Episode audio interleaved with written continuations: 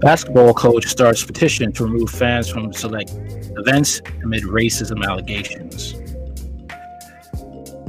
Topeka, Kansas, WIBW, a uh, coach in Kansas, has started a petition to remove fans from select sporting events following what's been called racist incident.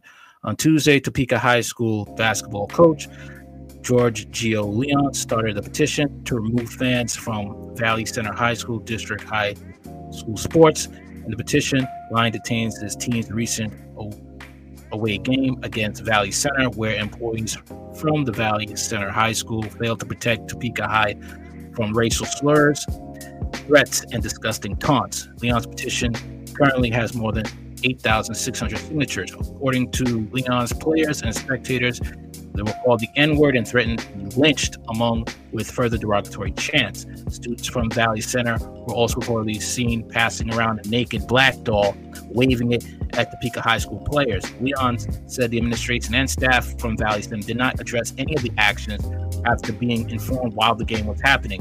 Officials with Valley Center said the school district sent an apology to Topeka Public Schools and Superintendent Tiffany Anderson district said it was also made aware of a student bringing her class issued doll to the game for an assignment. However, the administration noted that the doll was equipped with an internal recording device that was being passed around between students during the game.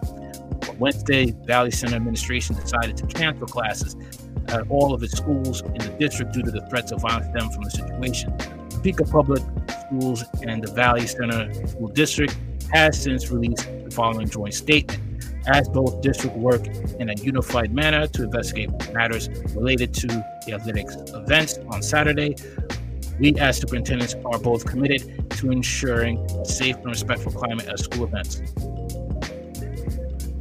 Incidents that occurred when individuals did not conduct themselves in ways that reflect our commitment to supporting students have been handled and are, and there are investigations that are ongoing. We will work together to ensure appropriate individuals are held accountable and work together to prevent such incidents in the future. It's important that all parties allow for investigations to occur and that we model for students ways to address adversity when it arises.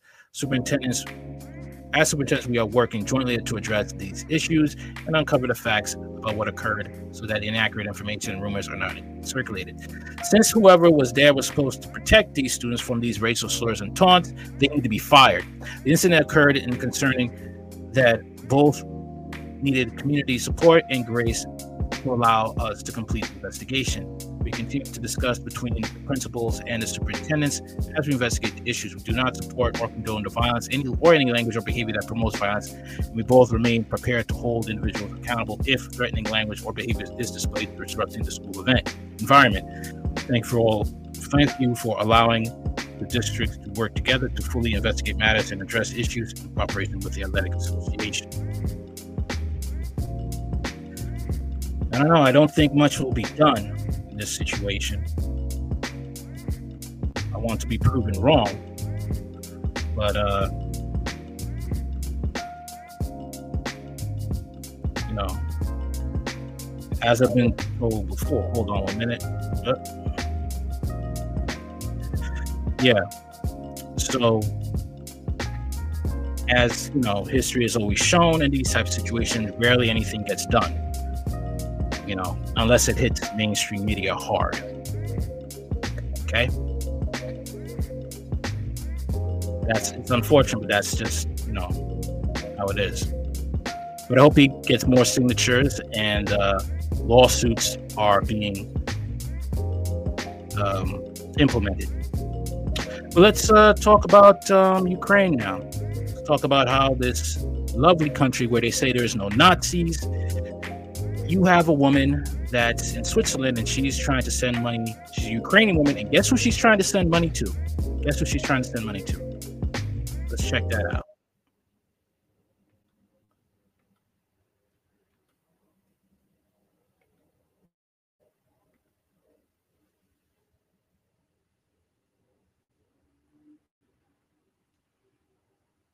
Second.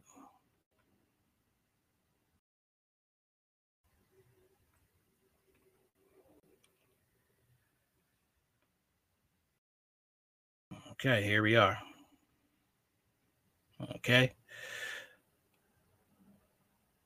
The Ukrainian woman in Switzerland complains that the banks do not allow people to send money to Azov Battalion or the Ukrainian army. Apparently, the Swiss don't like supporting Nazis.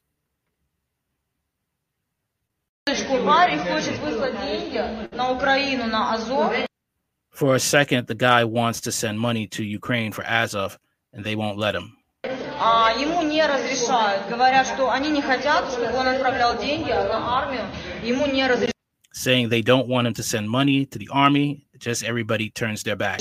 Просто запрещено, вот все отвернулись, директора не зовут, полицию не зовут.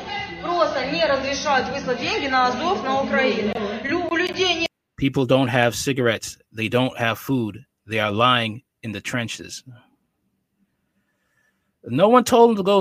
Well, look, Azov Battalion are Nazis, and they're tying their people to flagpoles. I've seen videos on it again recently, and I see a man just getting whipped, butt naked in the cold, and he just whipping him with a stick in the cold. All right people don't like Nazis. They un- they read they understand the history of Europe, what Nazis did to people. They don't like Nazis. The U.S. government is down with the Nazis, but not people, not the American people who are awake and read the information.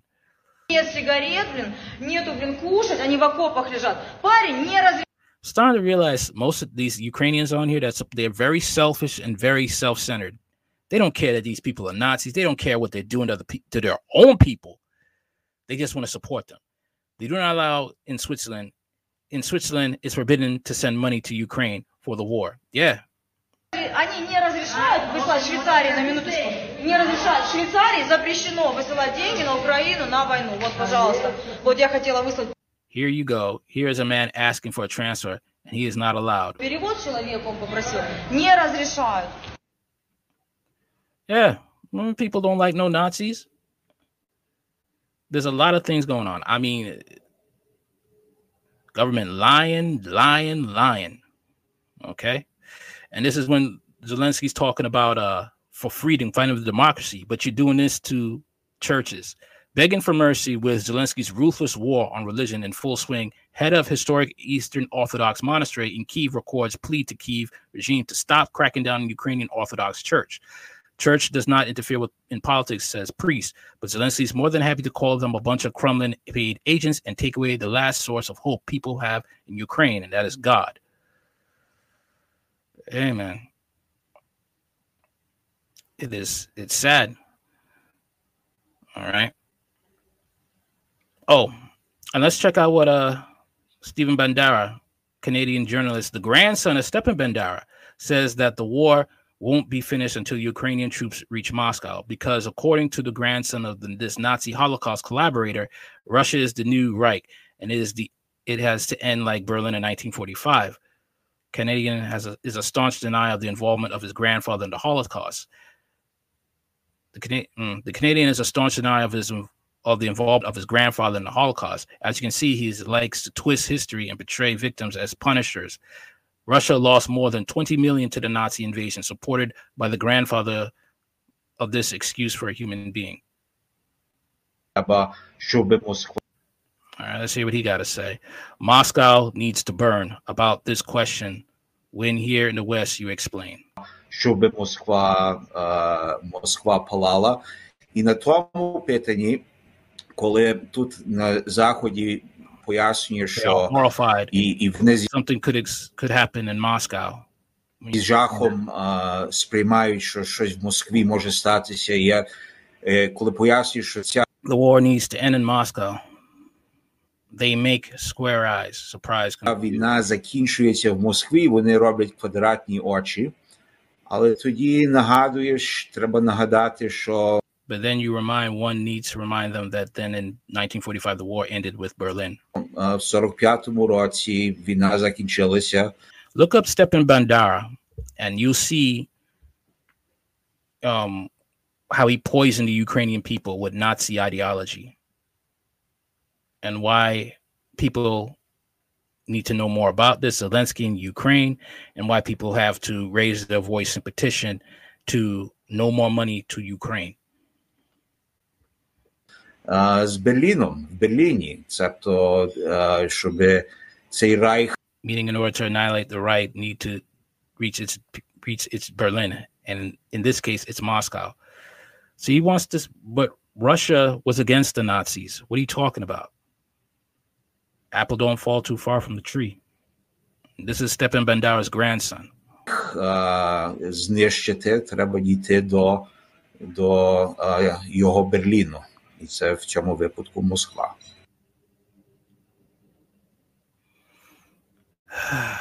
Sick, sick man, man. Sick, sick man. All right, on to the next one. You talk about the situation going on with the U.S. power grids now.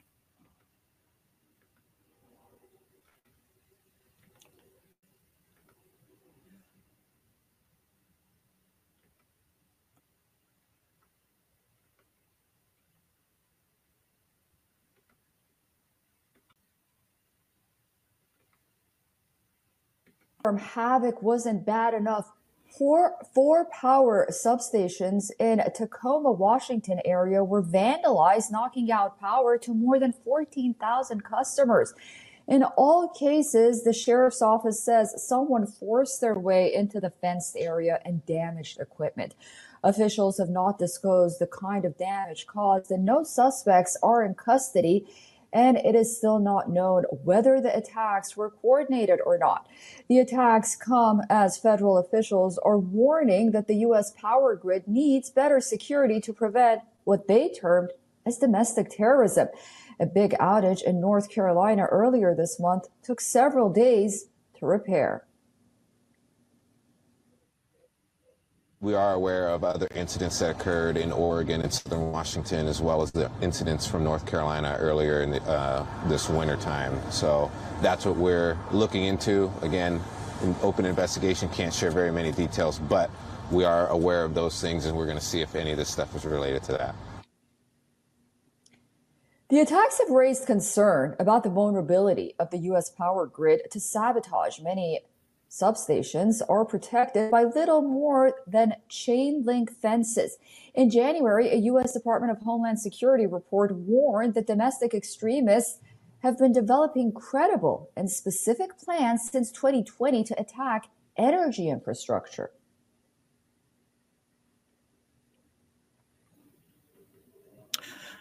I will say this, and I've said it before. The government's trying very hard to have the people completely powerless, completely uh, at the mercy of um, their whims. And they can't catch the people who destroyed the power grid the last time, the US power grid, and you would just have chains around it. No, no, no, no. This is an inside job. Inside job. That's what they're doing. Pretty much. So uh, let me ask you a question, right? Let's say you have you're Jamaican, right? And you have a bunch of whites and Asians. They come together and they want to build a, ho- build a hotel. You know, you don't have a problem with that. You don't have a problem with that, right? Right, no problem. No problem with that. But then they say that no blacks are allowed. So, uh, how do you think that will go? How do you think that will? How do you think that will? Uh, how do you think that will work work well? Hmm? To build it on your land and tell you you can't go there. mm-hmm The lowdown. Since May 26, people online have been sharing a video that allegedly shows a fire started by angry Jamaicans who burned down a motel in protest over the owner's only welcoming Asian and white visitors. The video shared shows a burning building in the center of a frame while onlookers watch on, making comment. In reality, the fire shown in the clip took place on the evening of 8th of May. The cause of the fire is not yet known, but there is no evidence that it was in relation to discriminatory entry practices. Asians and whites build a hotel in Jamaica and ban black from going in. So Jamaicans burn it to the ground. This is the caption of the video of a fire blazing in Portland, Jamaica, circulating online. The video was amassed some 130,000 views, with thousands leaving comments. Okay. I mean, you have a lot of boldness of these racists, right? Okay, and ra- anybody could be a racist, regardless of your gender or the color of your skin. Right. Let's see. Oh, they can't play it. All right.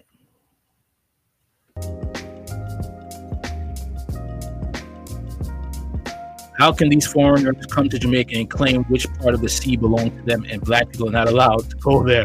Another Twitter post with 3,000 views rages.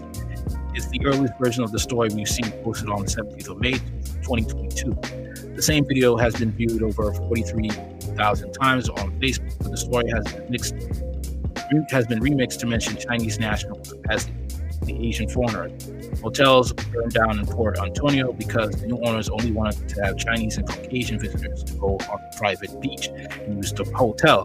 One onlooker said, "Okay, people burned down the hotel down. How can the foreigners come to Jamaica and claim which part of the sea belong, sea beach belong to them, and black people not allowed to go on our birthright? Burn the hotel down, yes." Burn the hotel down. Yeah, man. A reshared version of the video from Instagram now on Twitter has managed to rack up more than 1 million views since it was posted on the 28th of May. Okay. Hold on. Oh, hold on.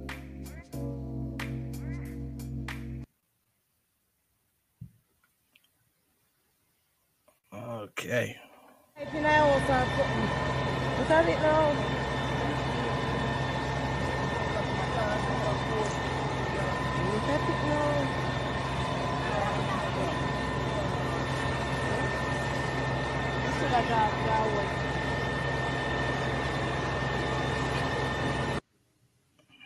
Okay. You probably have some racists there and thinking that, you know, oh, this is wrong, this is vandalism. No, no, no. You don't disrespect, you know, foreigners and you're on their land and then try to bring white supremacy there or rape, being racist. You don't try to do that at all. The fire shown in the video did take place on the month of May and was correct and as correctly stated in some of the captions video shared it. It did take place in Portmore. But there is no verifiable indication that the fire was burned down due to this kind of discrimination shared in the post. All right.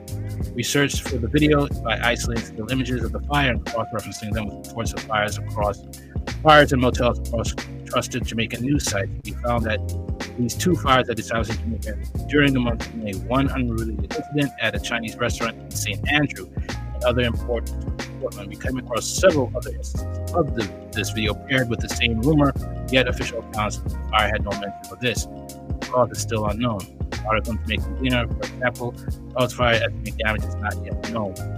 Okay describes an incident took place at Clifford's Guest House in Titchfield Hill in Port Antonio, Portland, in which 32 room guest houses, two buildings went up in smoke. The structure, once known as Scotia Guest, went up in flames shortly before 10 p.m. 32 room proper, property located on Queen Street, Port Antonio, reportedly had three guests at the time of the blaze. Only one of the guests was on site at the time of the blaze. No one was injured. The property is part of the properties of Titchfield Hill a heritage site with old Georgian architecture. Updated article further suggests the damage done by the fire is the value of millions of dollars. Okay. There have been several stories over the last few years that may have played into the wilder acceptance of this of this rumor as truth. In 2020, a Chinese restaurant in Nigerian refused entry to local people. In Zambia, similar reports were made about discriminating practices in a Chinese-owned restaurant. More closely to the region, there has long been discussion about preferential treatment foreigners receive in accessing local beaches and resorts over local people. While many of the stories are verifiable, the narrative attached to this particular story is unproven. Really? Look, man, I'm gonna be very honest with you. There's hundreds of stories of Asians you go to Africa and how they treat their African workers, how they treat Africans, how um, corrupt African government will favor them and look past the abuses. They abuse their own African workers. Some have been beaten to death for asking for their money, for asking for a raise. Okay? There's a lot of things that Asians do to Africans. All right? Many Chinese businessmen, the article, you can look it up.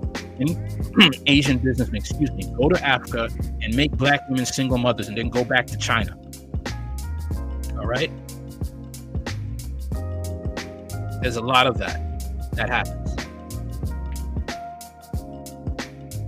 A lot of racism going on with uh, when it comes to Asians. Not all, but hey, I shouldn't even have to say not all. You should know that. But there are instances of this. Like there are instances of blacks being racist. There's instances of Indians being racist. the incidents of whites being racist.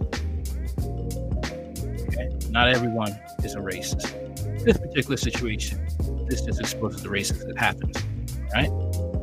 There's also been incidents of Asians throwing away black stowaways on ships into shark infested waters. Okay. All right.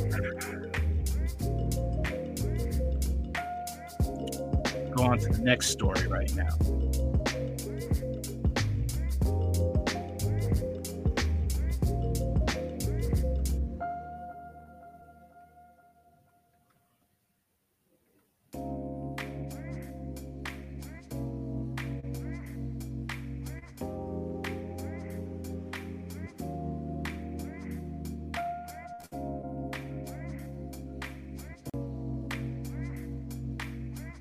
Science fiction, science says gain of function research has never actually never actually provided real world benefits.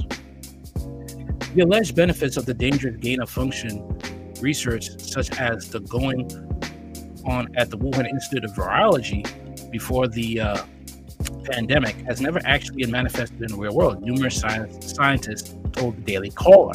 In the context of virology, gain of function refers research refers to experimentation that alters pathogens to make them more infectious, more deadly, or both. Some experts believe that the pandemic may have begun as a result of gain of function research gone awry, theorizing researchers at the um, Wuhan Institute of Virology accidentally leaked the virus from the lab during the, this dangerous experimentation. It's a matter of public record, not a conspiracy theory, that the Wuhan Wuhan um, Institute of Biology used NIH funding to conduct gain-of-function research between 2014 and 2019. Proponents of the gain-of-function research typically dismiss the idea that it could have played a role in the outbreak of the pandemic, claimed it has several medical benefits. Primarily, they argue it aids in vaccine development and gives researchers a head of start on preventing future pandemics. Opponents, however, say those benefits are all theoretical. As far as I know, they are all theoretical, and no bene- beneficial example is the real world. In the real world exists, said Dr. Hideki Kakeya, an engineering professor at Japan's University of Tsukuba. There is a slim chance of gain of function contributing to the therapeutics in the real world. It's often the case that scientists lie to get huge grants. Kakeya compared gain of function researchers to seismologists in Japan collecting grant money for research on predicting earthquakes with little to no access. He wasn't the only critic to raise financial interest as a reason for scientists to promote gain of function research. I am not aware of any benefits for the general public that have come from gain of function research on dangerous pathogens. German physicist Ronald Wiesendanger who specializes in nanoscience, told the Daily Caller there are only benefits for the scientists performing such research because they get a lot of taxpayers' money for that. While it remains unknown whether or not gain of function research or a lab leak played a role in the pandemic and may never be known. Lab leaks with dangerous pathogens happened before. For example, dozens of American researchers were exposed to anthrax as a result of an accident in 2014 and in 1978 smallpox outbreak in Birmingham, England, was linked back to a lab leak. Such incidents included incidents involving bioweapons development, which is an area to which gain of function research is applied regularly, and the benefits are much more clear than virology. Gain of function research of concerns has zero, there's no zero civilian practical applications. Rutgers University microbiologist Richard Ebright told the Daily Caller particular gain of function research concerns is not needed for and does not contribute to the developments of vaccine and drug. Everybody went on to say pharmaceutical companies develop treatments for viruses that are already known and circulating among humans, not against ones that don't yet exist. and aren't circulating among people. Valentine Bruttel, an immunologist at the University of Würzburg in Germany, made a similar point. Developing a therapeutic can cost up to a billion dollars. No one would do this for a synthetic virus that only exists in a lab. Hmm. The mRNA vaccine platforms were developed for other diseases and then adapted to days. So there is not even a much time that can be saved by these extremely dangerous experiments. He continued. The Daily Caller reached out to multiple proponents of the gain of function research, including Dr. Anthony Fauci, to ask them the same questions as the detractors. Could they name one example of a concrete real world medical benefit that has come from such research? None responded. Still, those researchers are largely able to continue with their work, oftentimes funded by American taxpayers with little oversight. Even during a momentum on the funding of function work between 2014 and 2017, much of it continued to slip through cracks, including Wuhan Institute of Virology experts say. I do get the impression it slipped through review with little attention. Professor of molecular virology at the Pasteur Institute in Paris, Dr. Simon Wain-Hobson, told the Daily Caller. He added he can't explain with certainty why researchers are continuing to pursue work he called science fiction, but that he's surprised they haven't learned their lesson. The danger isn't worth whatever see benefits. Yeah, man, depopulation. Depopulation. That's basically what it is. That's what they're about. If there's no benefit to um, the real world, what logical purpose does it have? But to do people, globalists, uh, New World Order, Bill Gates type of stuff. Basically.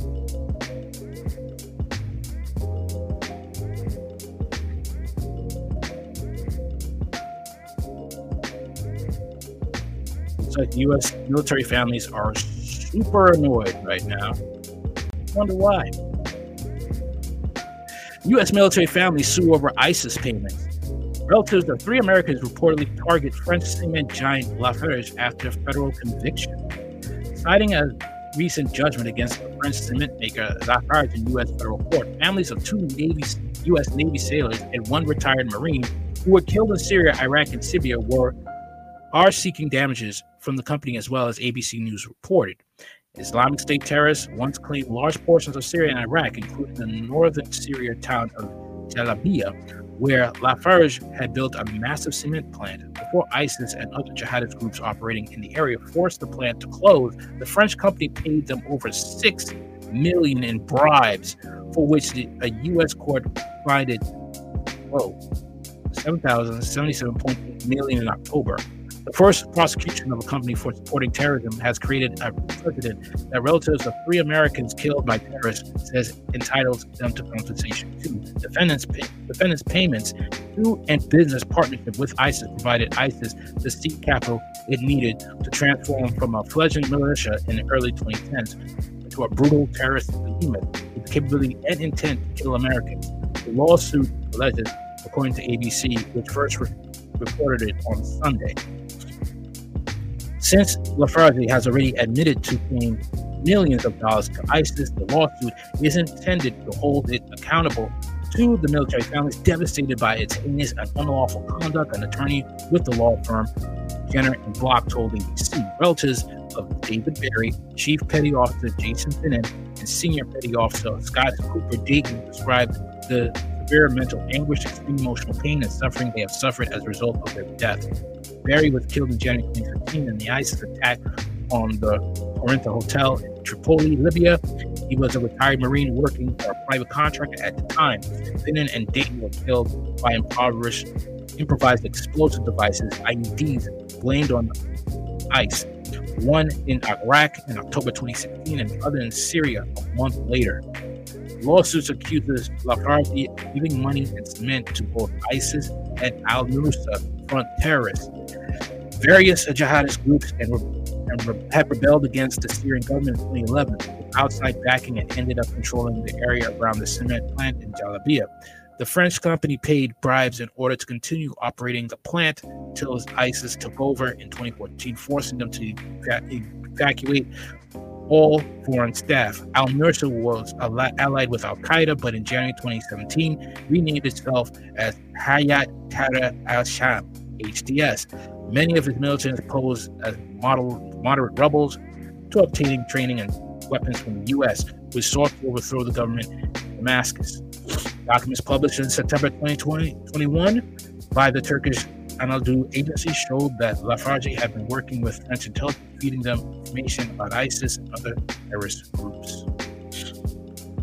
It's kind of showing you that it's doesn't make any sense joining the U.S. military because of the fact of, you know, some way, somehow, the U.S. government has its hand with these terrorist organizations. They're in bed with them. Then when something happens, they have to play like they didn't know anything, and they have to, uh, you know, play it off that this is a horrible situation. We'll get to the bottom of this. Okay. Ukraine is run by screwed up people. U.S. instructor. Video shows the founder of the Mozart Group, Andrew Milburn, admitting key forces have committed atrocities. Uh oh. Uh, excuse me. Uh oh. Zelensky, you got some explaining to do.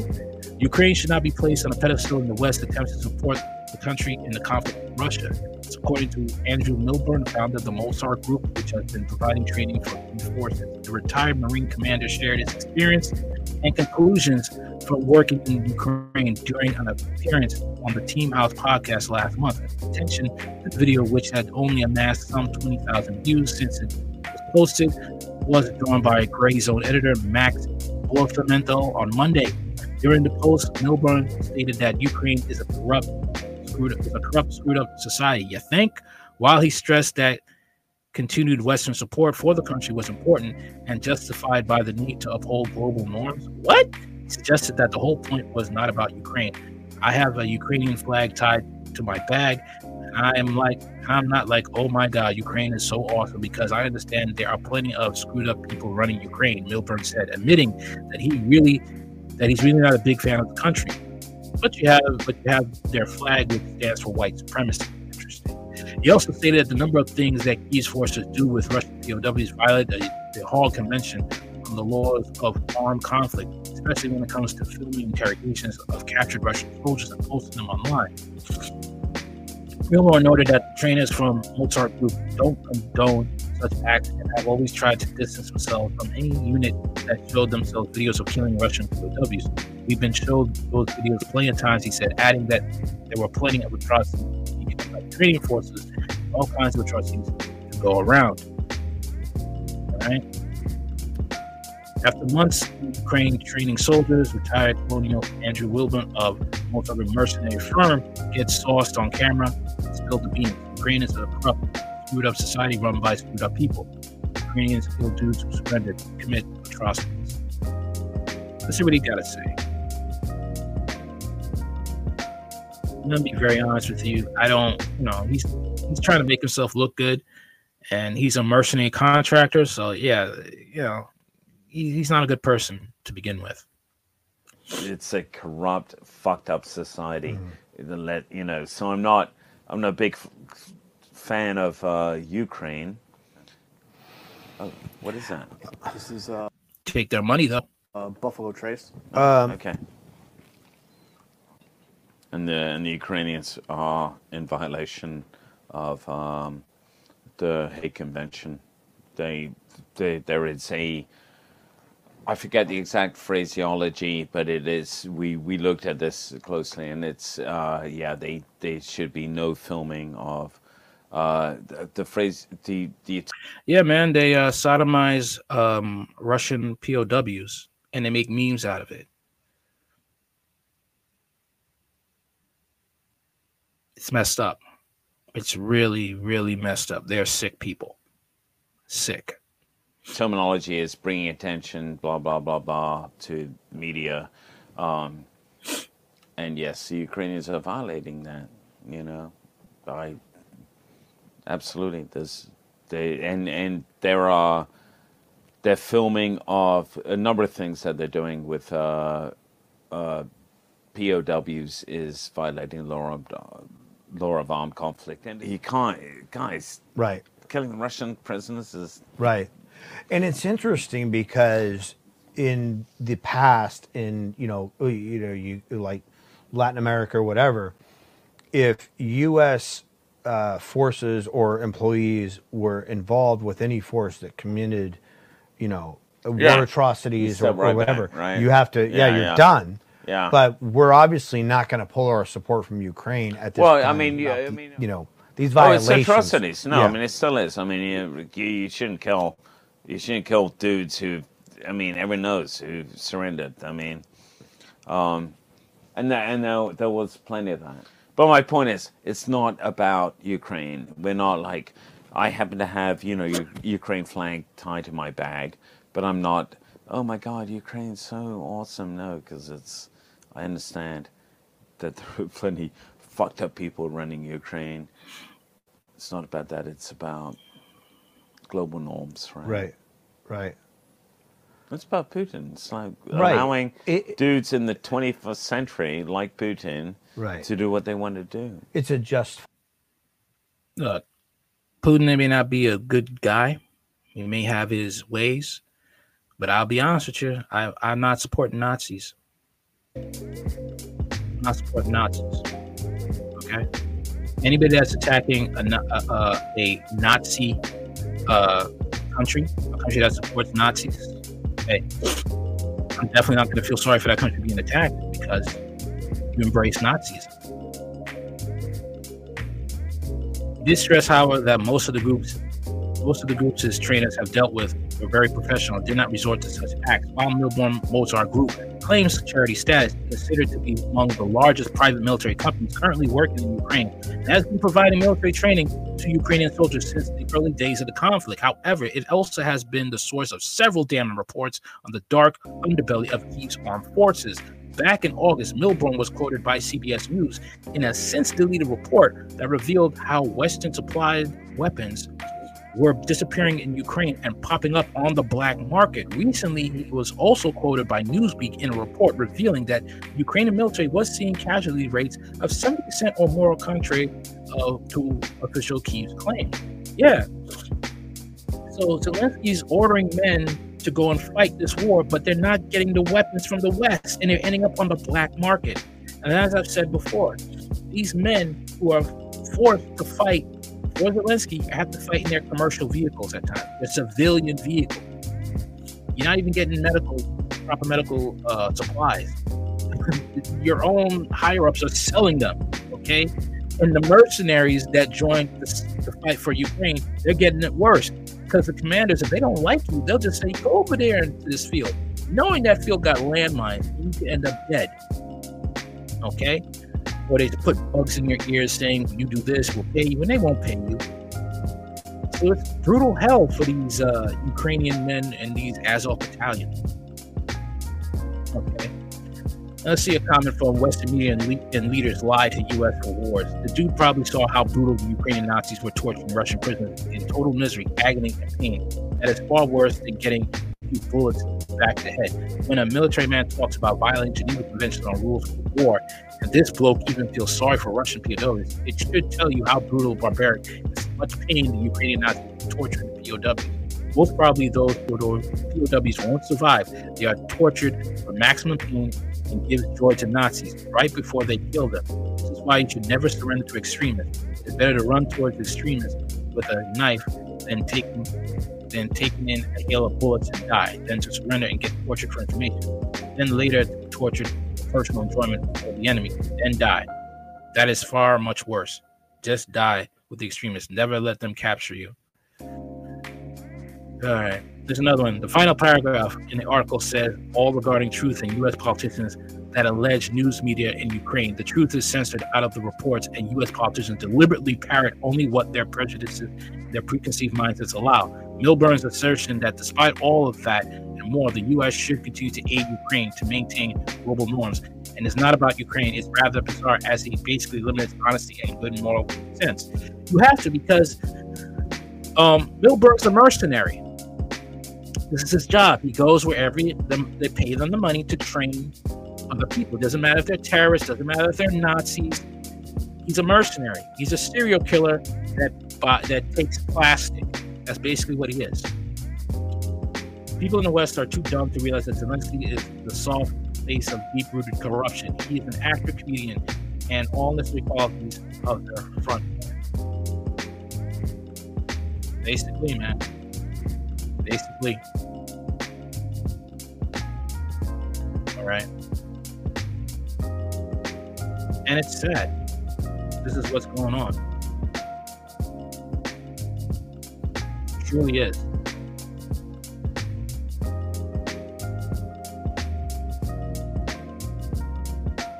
Right. Time to look at this this story right here.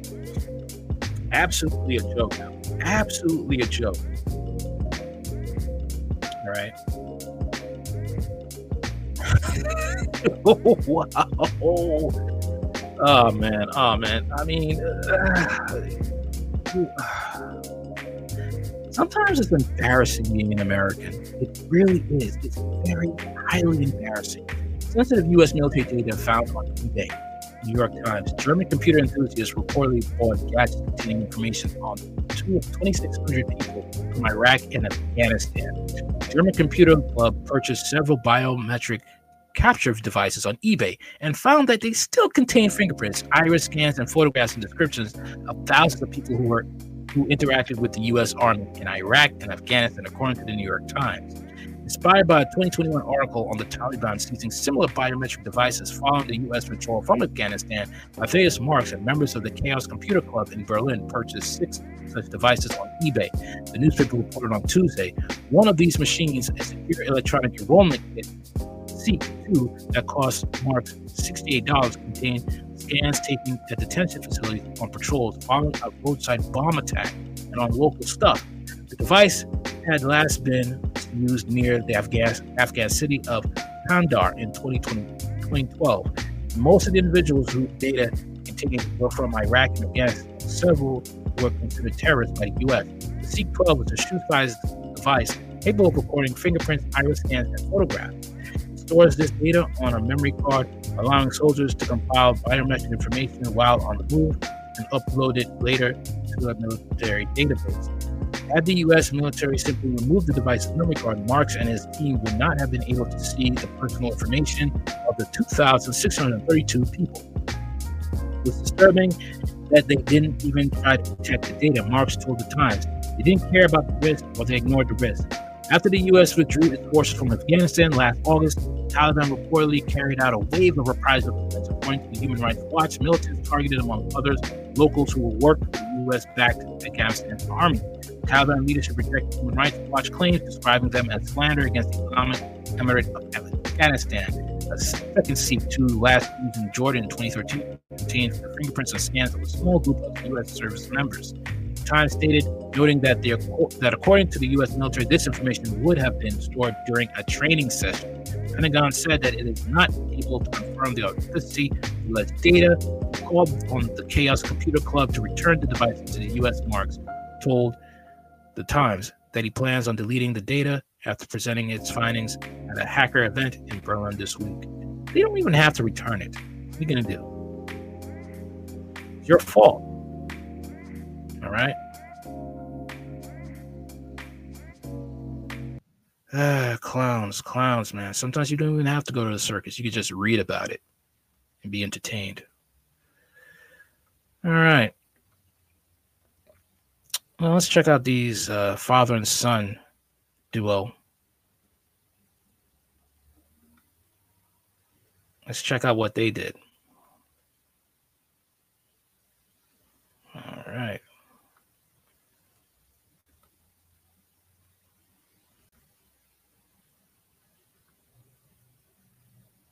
A Florida pastor and his son were just arrested, accused in a COVID relief fraud scheme with a massive price tag $8 million. Investigators say Evan Edwards and his son Josh used federal COVID relief funds in an attempt to buy a luxury home near Walt Disney World. I want to bring in NBC's Laura Strickler, who broke this story for us. So, Laura, prosecutors outlined the accusations, I think, back in 2020 in court papers. So, what happened between now and then to lead to this arrest? So, thank you, Chris. Um, back in 2020, the Edwards family told the federal government they were running a multi million dollar ministry, helping the poor with 450 employees. But in fact, they had almost no money, and the only employees were themselves. Nevertheless, they got $8 million from the federal government for, through the Paycheck Protection Program. And as you know, that program provided $800 billion in loans to struggling businesses and saved millions of jobs. But it was also plagued with fraud. Some estimate the fraud to be $80 billion. In this case, federal authorities were on to the Edwards family early. They started asking questions. They pulled them over as they were fleeing the state in September 2020. They found inside their car the family had a brand new paper shredder and garbage bags filled with shredded documents. Law enforcement recovered the money, but for some reason they let them go. So, five months ago, NBC News did a story with Stephanie Gosk about the case, which raised questions as to why the family had never been arrested. Today, a source familiar with the investigation told us our previous reporting led law enforcement to prioritize the case. And so today, they're in custody. I'll just say it, they have the right complexion for the protection. That's basically what it is. If they were black, all over them. Like white on rice in a snowstorm. Laura Strickler, I mean, it's almost unbelievable, the story, but it's fascinating as well. And, and good for you, good for Stephanie, and for our investigative team. Thank you so much for that. Thank you.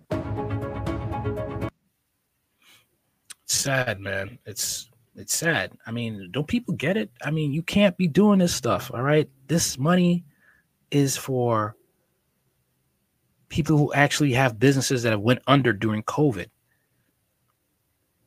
And you just ruin it for them. And they're gonna put put on some tighter restrictions if they feel like it, but they're probably having more fun just, you know, just catching people. Just just literally just catching people with this stuff. Hilarious.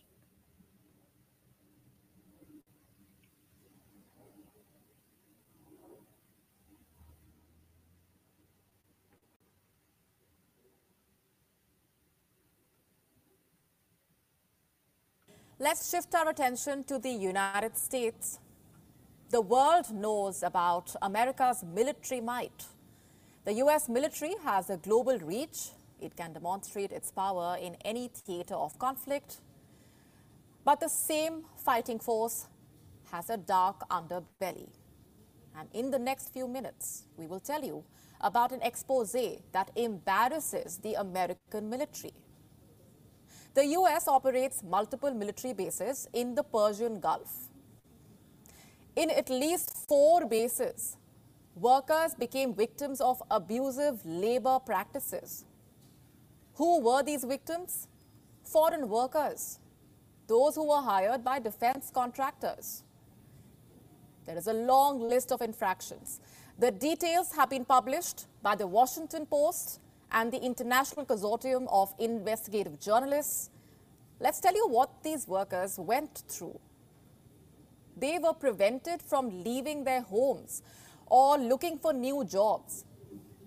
There were thousands of these migrant workers employed at these bases. Their passports were confiscated. They were saddled with massive debt.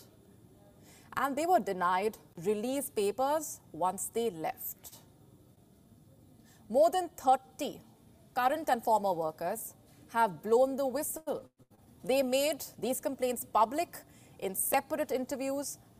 There are court documents that describe these abuses in detail.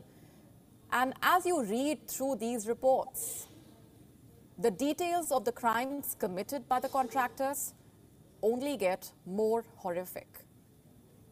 There are claims of labor trafficking. In the past five years, the Pentagon has responded to 176 cases. There were more workers who were trafficked. How many more?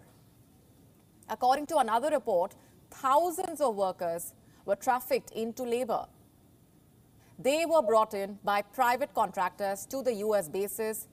These contractors acted like middlemen. They promised lucrative jobs to these workers and to get these jobs, the workers paid extremely high recruitment fees. In one of the cases, a worker paid as much as $10,000 for a job. You heard that right $10,000. Many workers took on debt in search of a better life. But once they moved to work at the US military base, their nightmare started. Workers were forced to accept a salary that was less than what they were promised. They were pressured to sign improper contracts. They had to work long hours. And in some cases, they even faced physical abuse. Clearly, the military contractors were at fault here. But what about the role of the Pentagon? What did the US Defense Department do about this?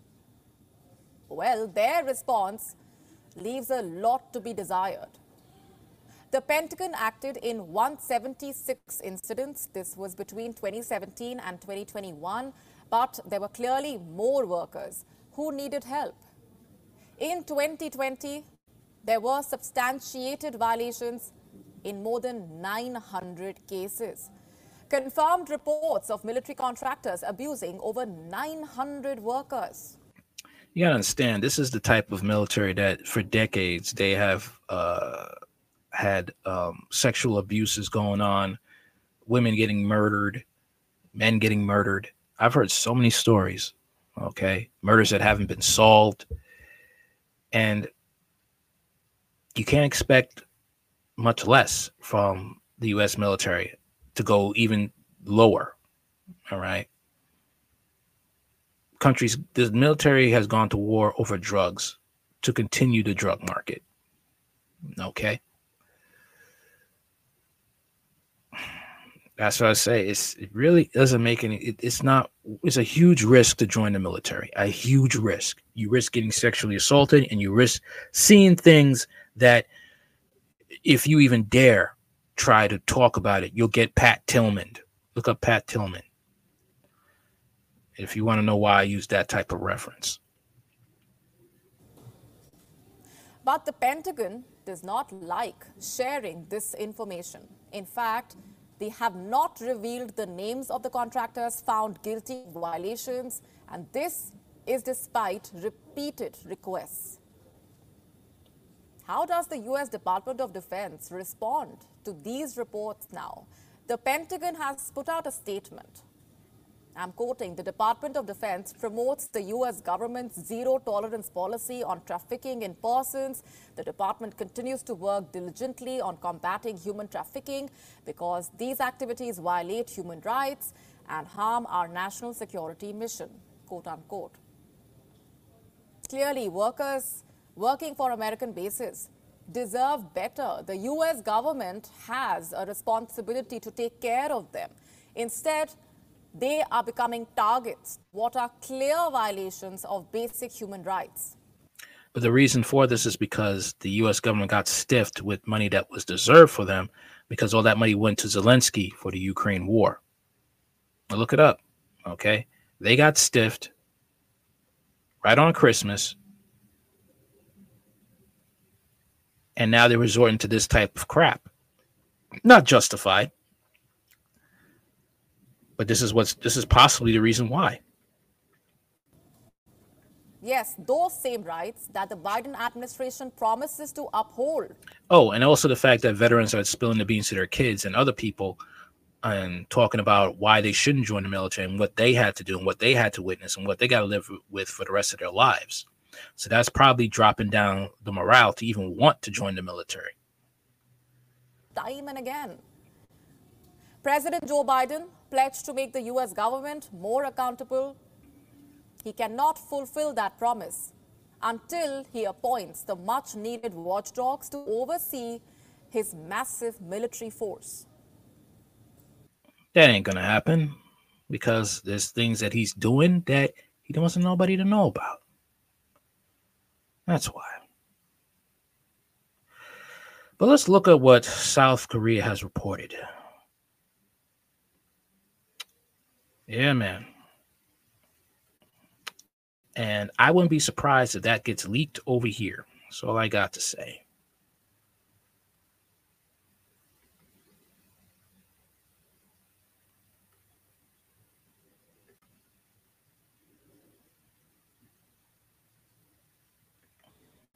And as the world is still trying to recover from the Wuhan virus, if you think the worst is behind us, I have some bad news for you. Another deadly microorganism has been found, and this time it's an amoeba called Naegleria fowleri, or to put it simply, the brain eating amoeba. What does it do? It doesn't only target your immune system or lungs, it can attack your brain. Hence the name brain eating amoeba. And this amoeba has sent alarm bells ringing around the world after claiming its first victim. The Korea Disease Control and Prevention Agency, or the KDCA, has confirmed the deadly microorganism has killed a South Korean national in his 50s. The man had returned from Thailand on the 10th of December, and the very next day, he was hauled to a hospital. He showed early symptoms of meningitis. He suffered from headaches, fever, vomiting, slurred speech. The doctors conducted several tests, and what they found was terrifying. The man's body contained a gene that was 99.6% identical to that of a meningitis patient.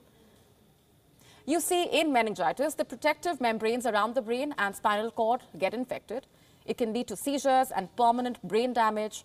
And if it is not treated promptly, it can lead to death. And that has what, what is what has happened with the South Korean national. He died 10 days after being admitted. Meningitis can be caused by a host of virus and bacteria, but for this man, it was caused by the brain-eating amoeba. Let's understand this deadly pathogen. Naegleria fowleri is a free-living amoeba. It is commonly found in soil and for warm fresh water like lakes, rivers, and hot springs. It can enter your body when you go swimming or diving and ingest contaminated water through your nose. It's a common assumption that fresh water bodies are free of harmful bacteria, but that is not always true. So you might want to think before diving headfirst into a river. Not just that, you can also get infected if you clean your nose with contaminated water.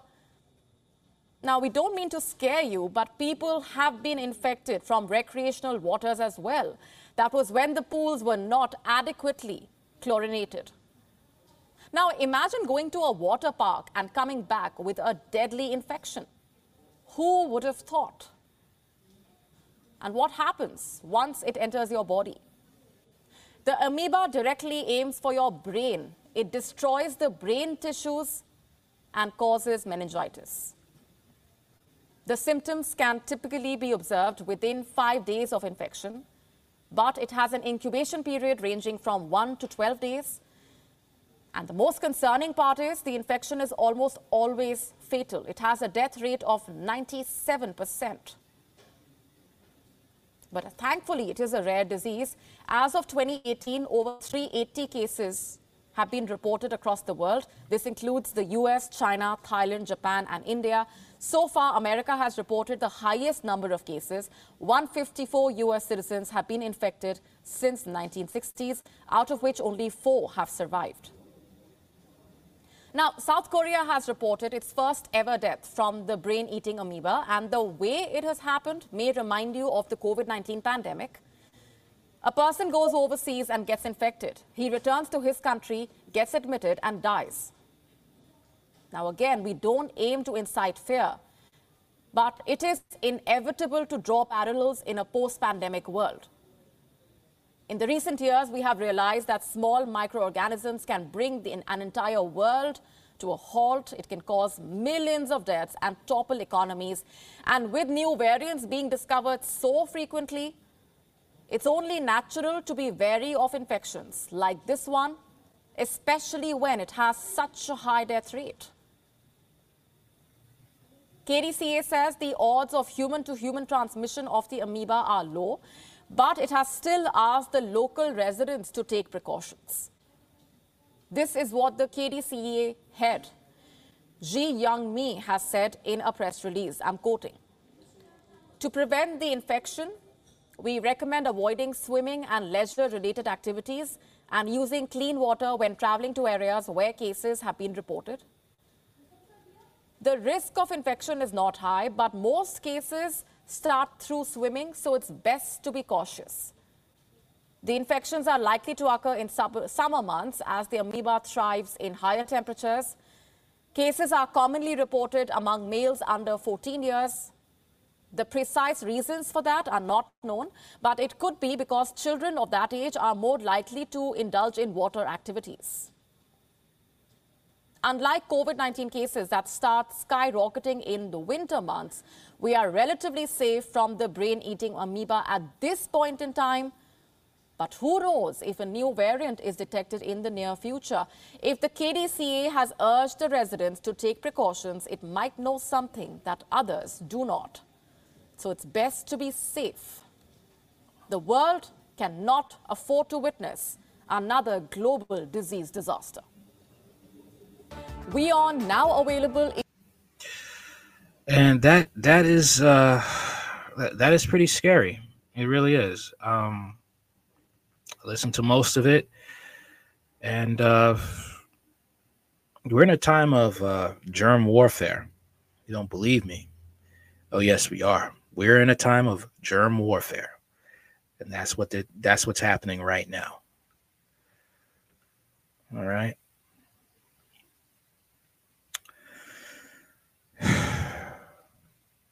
Also, we're also dealing with uh, a lot of sick people in this world. A lot of sick people doing a lot of sick things. And it's people like to go out, club. Let's take a look at this story. Let's take a look. Allen is the Bronx man accused of the two murders in downtown Manhattan, and we're told he could soon be facing more charges in his home borough. Meantime, the NYPD has revealed at least six people have died from fatal overdoses since March. Robbery was the motive. There is finally some movement in the mysterious overdose deaths tied to Manhattan nightclubs, Midtown and downtown. It was a mix of lidocaine, um, fentanyl, cocaine, um, and we believe the lidocaine is what really had the effect on uh, incapacitating these people. At least 26 druggings and robberies since March. In six cases, the victim died. We believe that our perpetrators are targeting individuals that are coming out of the bars late at night because they're intoxicated. Uh, they're approaching them, offering them, could be a cigarette in some cases. Other cases, um, it could have been, you know, narcotics. A law enforcement source told us there are definitely two separate robbery crews operating. The guys who are primarily targeting the gay clubs are one crew. Kenwood Allen is part of another crew. Right now, the overdose death of Brooklyn social worker Julio Ramirez, last seen alive outside the Ritz Bar, a gay club in Hell's Kitchen, remains unsolved. So does the death of political consultant John Umberger in late May, who was seen leaving the Q NYC sandwiched between two men. He and Ramirez had similar toxicology results. The two consistencies with Julio Ramirez and my son John are fentanyl and lidocaine. They target their victims leaving bars, then either through force or when the victim passes out, they remove jewelry, money, high end watches, and phones from their victims. John Umberger had $23,000 cleared out of his accounts. $17,000 was swiped from the accounts of Julia Ramirez. Other victims who survived druggings contacted Pix 11 News. In one case, robbers stole the phone of a knocked out college student and took an Uber to downtown Brooklyn before returning to Manhattan for a shopping spree in Soho. We had multiple cases, over 26 cases, um, pretty much all the same. The two victims in the Kenwood Allen murder case were found on the Lower East Side, the same general area where Julio Ramirez was discovered dead in the back of a cab. And now, once again, we're learning about two more overdose victims who were dumped in the Bronx. Kenwood Allen is under investigation. This is a very dangerous times. People think they could go back and, you know, just live as you used to live. No, you can't. It's not. It's not that way no more. It's not. Okay, and people are opportunists now people are maybe lost their jobs and they feel that this is right. This is no way justified. And I hope that he gets the book slammed at him because what he did here was wrong. Okay. He basically um, destroyed lives. Okay.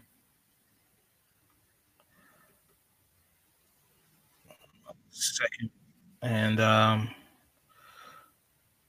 we have a development here. Okay.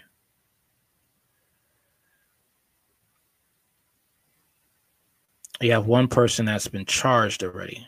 I think he's been charged. Yeah. Let's get into this story right here. I think they I think they charged him now. Second.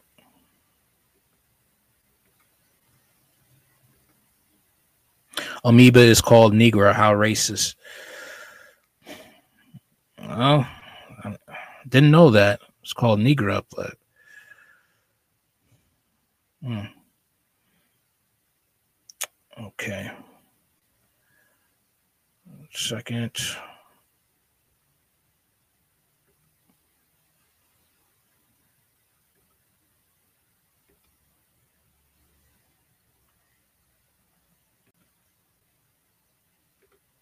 So I think they charged him now. Element in a murderous crime spree in Manhattan today. People drugged, many of them at bars, and several of them have died this year. A second person now under arrest in a chain of evil crimes that happened over a nine month period from March to December on the Lower East Side. Several other suspects are still on the loose. Here's Eyewitness News reporter NJ Burkett.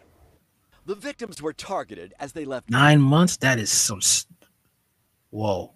Serial killer stuff. This is some Ed Buck type of stuff. bars and nightclubs in Manhattan. Detectives say they were drugged and robbed. 26 victims since March of this year. Six of them died of drug overdoses. Today, NYPD detectives announced the first murder charges. 33 year old Kenwood Allen was arraigned in Manhattan criminal court this afternoon, charged with two murders. But prosecutors said other homicide charges are expected for, quote, others that did not survive. They target their victims leaving bars, offering drugs in some cases, then either through force or when the victim passes out, they remove jewelry, money, high end watches, and phones from their victims. Police officials identified the victims as 29 year old Norbu Sherpa of Queens and 26 year old Ardejan Birisha of South Salem, New York, pictured here on a GoFundMe page. Detectives say they died from a lethal cocktail of drugs, including fentanyl and lidocaine, intended to incapacitate them. We believe the lidocaine is what really had the effect on uh, incapacitating these people. Several others have been arrested on a variety of charges, including robbery. Just one of at least two gangs of thieves targeting the Manhattan nightlife scene. Many suspects remain at large tonight. When you're in bars, when you're out drinking, be very cognizant of your drinks. And late this afternoon, this statement from the Manhattan DA, quote, "Nobody should have to worry that a night out at a Manhattan bar with friends could end in tragedy." This murder indictment is the result of a long-term and ongoing investigation with our law enforcement partners to keep our city safe. End quote. Allen pleaded not guilty at his arraignment, but more charges, including homicide charges, are expected. And police say their investigation is not over tonight.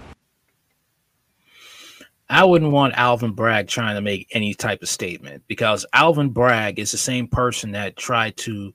He's for the criminals. He's not for the people. He's really for the criminals.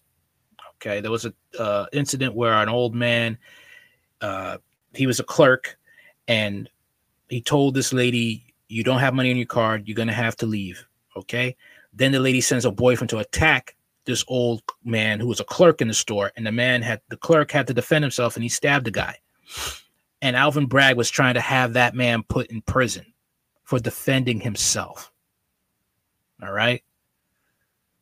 There was another issue of a woman who defended herself against her ex her um, separated husband, ex husband, or she was separated from. Him. He was drunk and tried to. He was attacking her, and she killed him in self defense. Alvin Bragg wanted to have her still in prison, but thankfully people petitioned and um, it was overturned. So Alvin Bragg is not the person to be talking a message. Right message, wrong person. Okay. Here's the last uh last video, the last uh story I'm gonna do. Okay. This is a wild one right here. Extremely wild.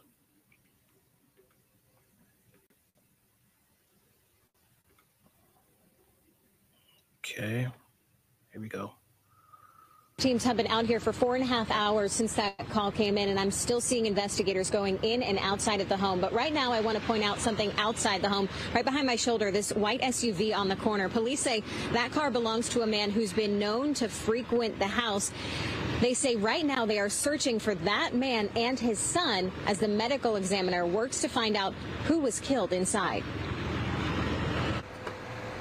Police responded to this home on East Snyder Avenue around 6:30 this morning. They say family came looking for a father-son duo and found a lot of blood. When they found the blood, they immediately stopped searching, called us, and then 3rd District Police were the ones who discovered the body. Officers found a man face down in a freezer in the basement of the house with a knife nearby. There is a lot of blood, and there is a bloody knife with a large blade.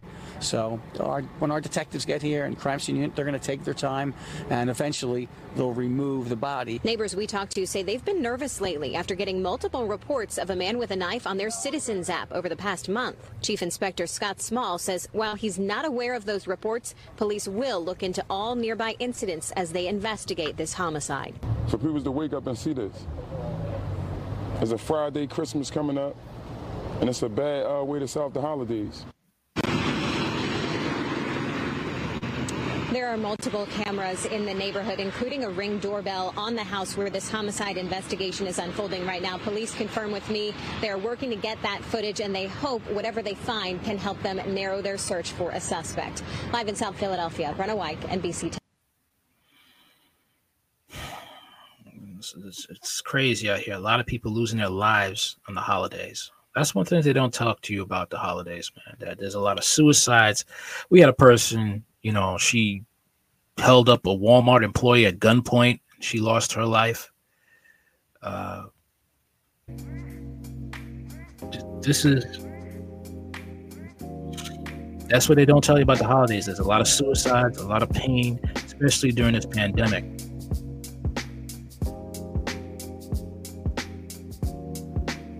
Thoughts and prayers to the family. See, there's a father and son duo, and you know, father's shown dead.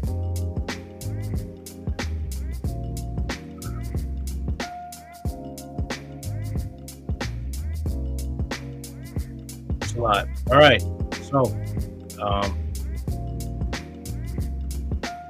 hope you enjoyed the stream. Anything you want to know about this channel in the description box. Also on Rumble, Radical Thoughts 791. Okay. Like, share, comment, subscribe.